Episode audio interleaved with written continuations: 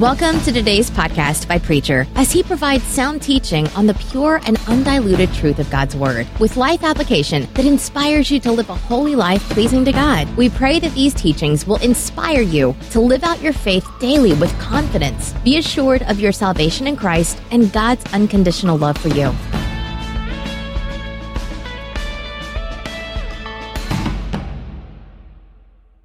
From the book of John, the eighth chapter, in certain selected passages, you will find these words so written. And Jesus spake to them, saying, I am the light of the world. He who follows me will not walk in darkness, but will have the light of life.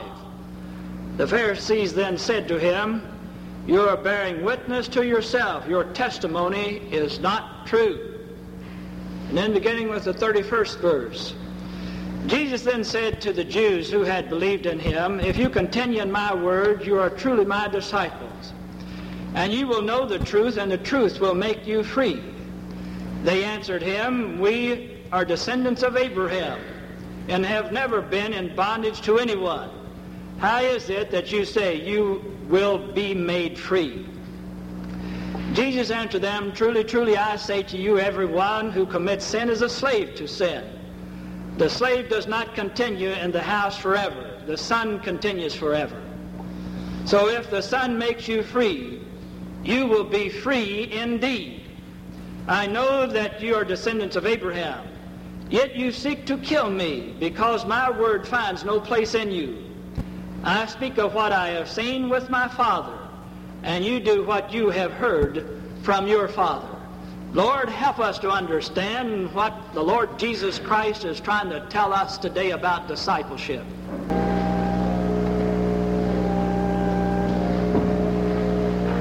The scripture that I read to you this morning has great meaning. Or maybe I should put it this way, it can have great meaning for it. It depends upon whether or not we pay attention to it. And I suppose some of us will and some of us will not, as it was in the day of the Lord Jesus Christ. I am thinking about two friends that I have known down through the years. One of them, a maiden lady, had taken care of her father and mother until uh, they passed away, and never finding time to be married or to be given in marriage said to a group of us, and I happen to be in hearing of her statement, saying that it seems to me that I have lived, and yet I have not lived. I am thinking about a man that is a bachelor, has something of the same responsibility and took something of the same responsibility that the lady that I'm talking about. He took care of his aged mother and father until they passed away. And yet I do not know of another person upon the face of this earth that I think is any more living, creative, dynamically, and enjoying it any more than this uh, young man. And I think it would be a real insult or a stupid statement to make even to him to ask him whether or not he really thought that he was living. All you have to do is be with him a little while and you realize that he is truly living. Now, what makes the difference between these two people? Is it one has more money than the other, and when I know the situation, as limited as I do, and I cannot say that that's the thing that makes the difference at all? Is because one is able to travel and the other is not? No, they can travel, I guess, where they will and where they want to. That cannot be it is because the one has accepted the responsibility of life and the other has not. And I look at the situation and cannot conclude that that would make any difference because both of them had been more than loyal and dedicated as a daughter and as a son in a beautiful way. What is it that makes the difference? Lord Jesus Christ answers that question for us. I can see precisely this is what the Lord Jesus Christ was trying to tell those people of long ago. How is it that two people can be born in the proximity of one another, even in the same family? And one comes to the knowledge of life and the other one does not. How can it be within this society of ours that is the richest in the world And one is able to have life, and the other one say, in essence, that I have lived, and yet it seems I have not lived. When the Lord Jesus Christ gave the answer to that question, the people wanted to argue with him.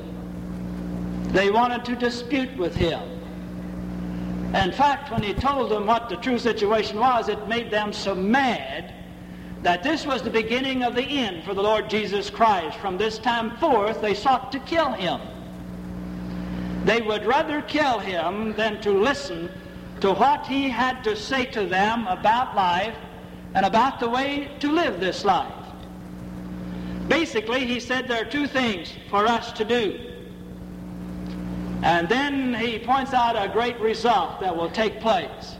You know, in essence, the greatness of living or the fullness of life comes as a byproduct. It's a result of something. And it can be seen so beautifully here in what the Lord Jesus Christ was saying. Basically, he said that you need to believe in me. And when he told them that this is what they needed to do, and tried to inform them about the situation, you remember, as the scripture points out to us, or records rather, that they said of him that you are bearing testimony to yourself. Now, this is the worst possible charge that could ever be brought to any prophet. Now, this was just a nasty thing to say. And your testimony is not true. But Jesus told them, You need to believe not only in me, but you need to believe in the God that sent me. You see, beloved, discipleship starts when you believe not only in the Lord Jesus Christ, but you begin to believe in the God that sent Christ. We have such a fuzzy concept of God. When will we come to the place where we will really accept what Jesus told us about the loving nature of God? about the fatherhood of God, about a God that loves us so perfectly and so greatly that he was willing to sacrifice his only son in order that we might be part of the kingdom and be redeemed and restored to our rightful place in the kingdom of God. Now, it doesn't make any difference what you find in life that you might think disputes this. It is simply because you do not understand what the situation really is. Do not let anything come between you and the knowledge that you have of a loving, kind, considerate, understanding God. If you for one moment could make me ever believe the most depraved person upon the face of this earth, and you could make me see that God doesn't love this person, I don't think that I'd ever come back to the pulpit again. The truth of it is, God does love every one of us. He has a great love for you because He created you. He called you into existence. And because of the sinful nature that you fell into and was born into, that He sent His Son in order that you might be redeemed and have a part and place in the kingdom of God. When you believe what the Lord Jesus Christ said about sin, how terrible it really is, how it can warp and twist you, and what it can do with you and your relationship with God, then you're in a position to hear what the Lord Jesus Christ is saying. And when you can accept what the Lord Jesus Christ is saying about the true meaning and purpose of life, you're in a position to be very effective in this life. Oh, it may seem that you were created for 10 jillion different reasons or causes. And you have many reasons for living and a purpose for living other than the one that God created you to be and for, and that was to be a disciple. A disciple, a follower of the Lord Jesus Christ. First thing Jesus said, if you're going to have life, and to have it right now, you need to believe. What do you believe? Beloved, I wouldn't give you a dime for listening to what you've got to say. If you say this is what I think or this is what I hope. But when it comes to the place where you can say this is what I know, uh, then we're in a position to have understanding and you're in a position to have something to say to this world. But as long as you come along in this life and you just hope this and that and the other, beloved, you're not going to be what God intended for you to be. You will never be the force for Him. You will never be the dynamic person that He has called you to be. There are some things that you can know, as we will see. The first thing is to believe. The second thing, it's all stated right here. If you will continue in my word. Now, what in the world is he talking about when he calls for us to continue in his word? Well, I would think it would include something like this. It simply means that you're continue to listen for the word of God or to the Lord Jesus Christ in your life. You listened to him yesterday. I will listen to him today, and I will pay attention to what he says to me tomorrow. And I will try to keep my life in a position where he can speak to me and where I can hear him when he speaks to me. And beloved, that takes some doings to do. But to abide in the Word of God simply means that you will keep yourself in a spiritual condition where you can hear the Lord Jesus Christ when He speaks to you. There's no need worrying about what happened yesterday or what he might say to you tomorrow. Let us be in a position today within our spiritual being where we can hear God speak to us.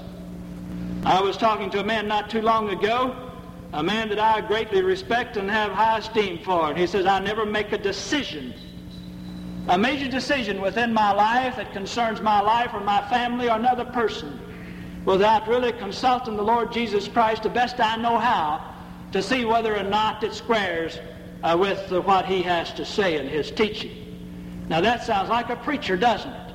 But this man happens to be a lawyer and a businessman within our city and a quite successful one. And what a man. This is it. A man that will abide in my word. A man that will continue to learn. You see, a disciple is a learner. And that's glorious. Isn't that wonderful? Beloved, I have found something that is absolutely amazing to me.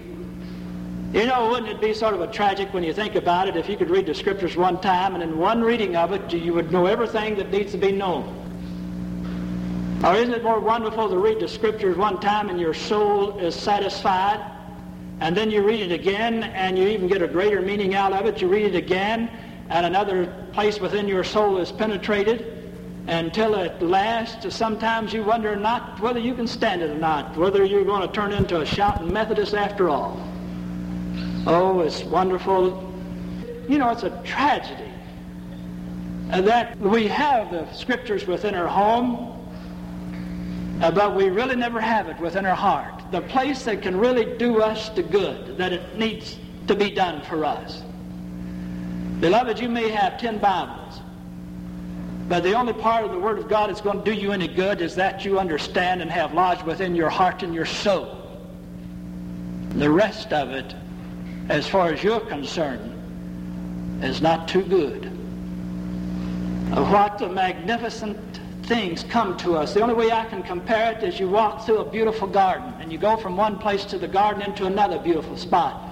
And it's difficult for you to tell which spot of the garden is the more beautiful. That's all beautiful and gives you a sense of well-being. Gives you a sense of understanding uh, that you belong to God. You know, some, some years ago, the young people, two or three times a year, would go on a progressive dinner. They would have something at one place and vegetable at another, and meat at another, and dessert at another. And I've been on those two or three times, and you always feel better as you go along. And when you get to the dessert, you're feeling mighty good about that time. Because the meal is all put together. And this is what it means to abide in the Word of God. Is to study it in such a way that there's part of it that is lodged within your heart and your soul. And you can come to the place to know, as the Apostle Paul did, if an angel should come from heaven and tell you something different you would know because you know what you know within your own heart and soul. Abiding within my word speaks of study and meditation on the word of God.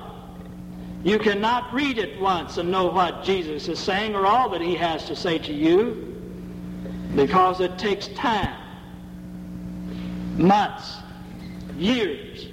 You know, I would hope to God that if I have the privilege of knowing you years from now, five years from now, and you me, and after you talk to me a little while, that you would be able to ascertain, well, he's not the same guy that he was.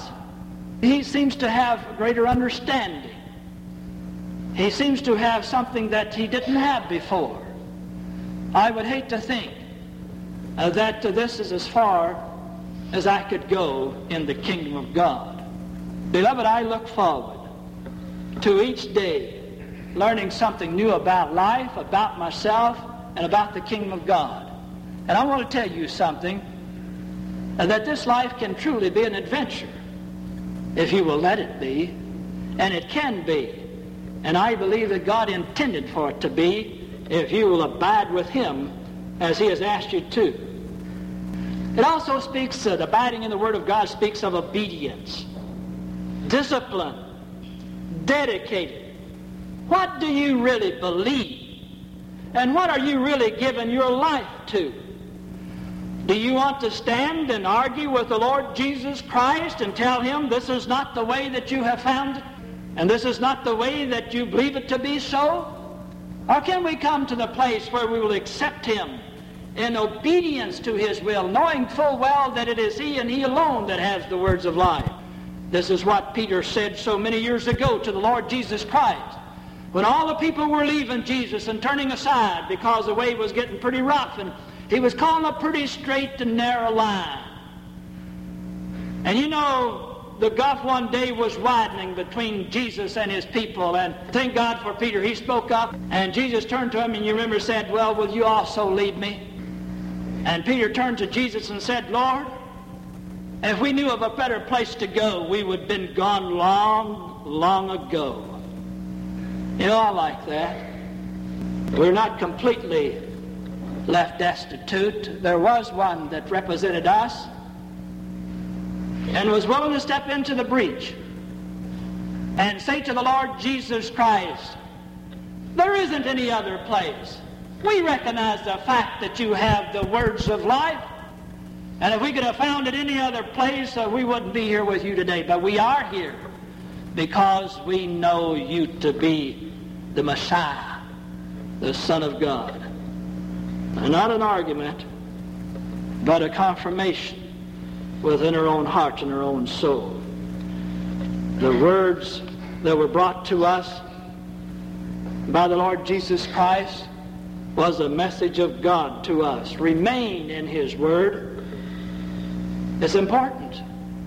Now, if you will do these two things, believe and remain in the Word of God, there will be two fantastic things that will happen to you, and it's the only way they can happen to you. And now let me take just a few moments to call that to your attention. It is so fantastic. Notice what he says. If you will believe and abide in my word, you will know the truth, and the truth will set you free. Beloved, that is a fact. That is a fact. If I have gleaned anything from the Word of God, and if I understand anything about what can happen to a man or to a person, that this can really be so, that you will know the truth and the truth will set you free. Now, what are we talking about when we talk about freedom? Well, a freedom that comes to us to untangle this knotty, thorny life that we're mixed up in. Now, there's only one way that I know of that a life can truly be untangled and to be understood, and a person can be put at ease and be in the right mind and know what's going on, and that is with the Lord Jesus Christ and with the Lord Jesus Christ alone. Any person that I've ever talked to that's mixed up within our society and confused and frustrated, they really never touch ground unless I can help them to see Christ as being their Savior and their Lord. And I can tell you some fantastic things that have happened to people when they would break through for the first time and begin to see that Jesus is the Savior of their own heart and their own soul. Miraculous things. Unbelievable would be to me if I hadn't been part of it, to be a witness to what takes place within a person's life. When we lose a sense of what is truth, we begin to drift. We begin to drift. Because you see, it is here that we can get a sense of what is true and value, and what is true about life, and what is true that we should be connected with in life. Beloved, what are you giving your life to at this very hour?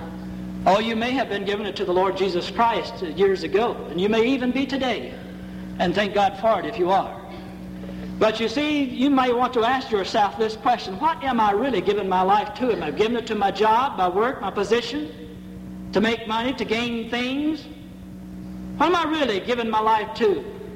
Or is this just something that I do after I've taken care of given myself to the Lord Jesus Christ and to his kingdom? And beloved, it's not a one-time situation. Oh, initially it is, but it's something we do day by day, week by week, month by month, year by year. We can drift. But you can know what the truth is. Then you can know whether or not you're giving your life to it. Second thing, and this is even more astounding and more necessary for us to have life. You will not only know what the truth is, but you will know what freedom is. The single greatest need of the human heart and soul outside of salvation is freedom. Freedom that Jesus can give to us in this fashion. Freedom from fear of anything. Has ever been a more scared group of people upon the face of the earth than this society in which we live in today? We're frightened. What are we scared of? Freedom from fear of death and freedom from fear of life. You know the God's honest truth about it is some of us are afraid to live. We're just flat out afraid to live. We fall apart to scenes, we go mad, and we spend sleepless nights simply because we're afraid to live. Oh, I know that I can handle today, seemingly, but what might happen to me tomorrow is a thing that drives me mad. And that's because you're playing God, you see. When will we stop this business of playing God and let God be God? Let Him handle us. Let Him use us. Let Him be to us what He intends to be, and that is our God. Beloved, if you're going to try to play the part of God with your life, somebody's going to pick up the pieces of you somewhere and try to put them back together again. But when we let God be God and we submit to Him properly, you will find the freedom from fear that you never dreamed that could exist upon the face of this earth. In fact, when you saw this freedom in other people, you thought they were nuts. You thought they were faking it. Well, that's no faking. Oh, a lot of people might be. But I want to tell you that there is a place in the Lord Jesus Christ where it is genuine, it is true, it's beautiful, and it makes for a good living.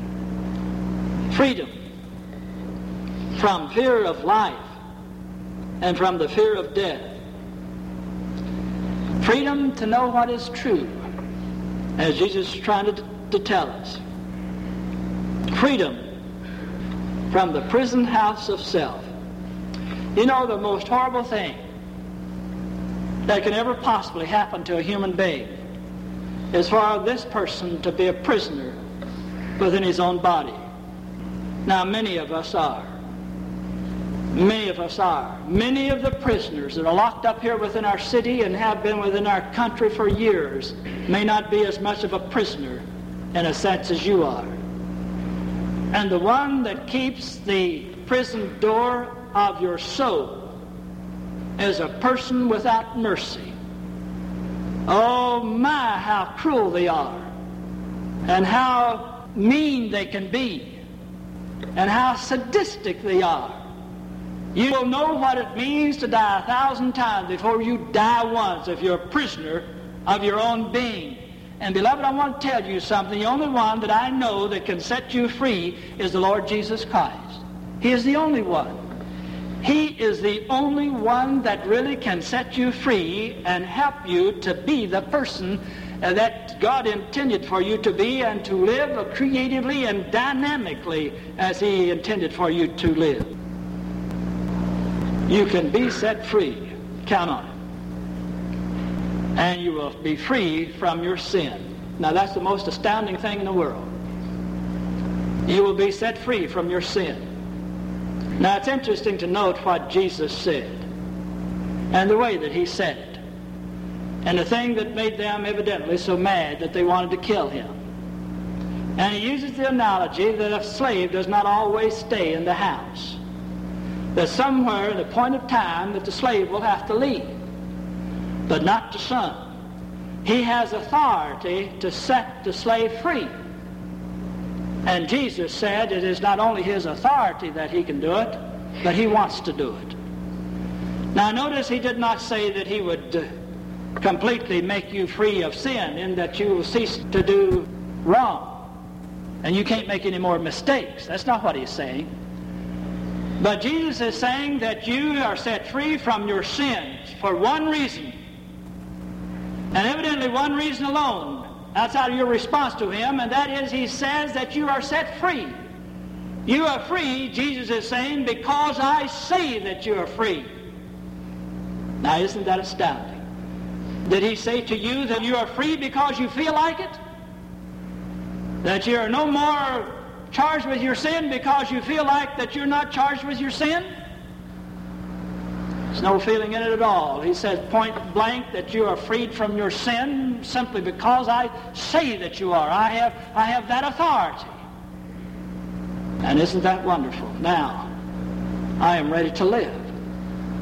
I am ready to live. If I can know the truth about the Lord Jesus Christ, who he is, and what he was sent to do, and to free me from my sins, and to prepare me for that which is yet to come, and to set me loose so I can live today without worrying about the disposition of my soul, and I can get on with the business of living. If Jesus has come now to do this, and I understand this, and I know this within the deepest citadel of my heart and my soul, I know it to be so. And then I am free. And I want to tell you, beloved, that is a life that is fit for a king. It doesn't make any difference who you are, where you are, what your name happens to be, or where you stand within the social ladder of our society, or how much or money or education or how little you have. You are loved of God. He sent to you the Lord Jesus Christ.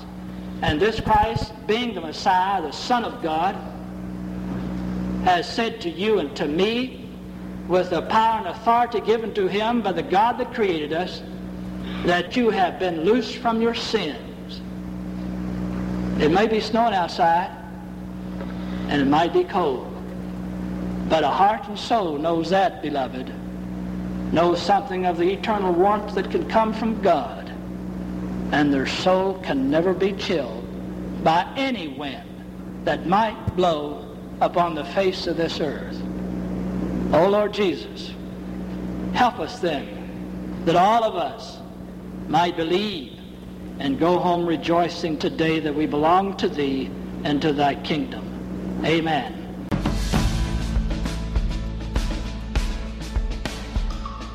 Thanks for listening. Hope you were blessed. We pray the Holy Spirit will make you a doer of His words, finishing the work He started and making you more like Christ for the transformation of this world and preparation for heaven.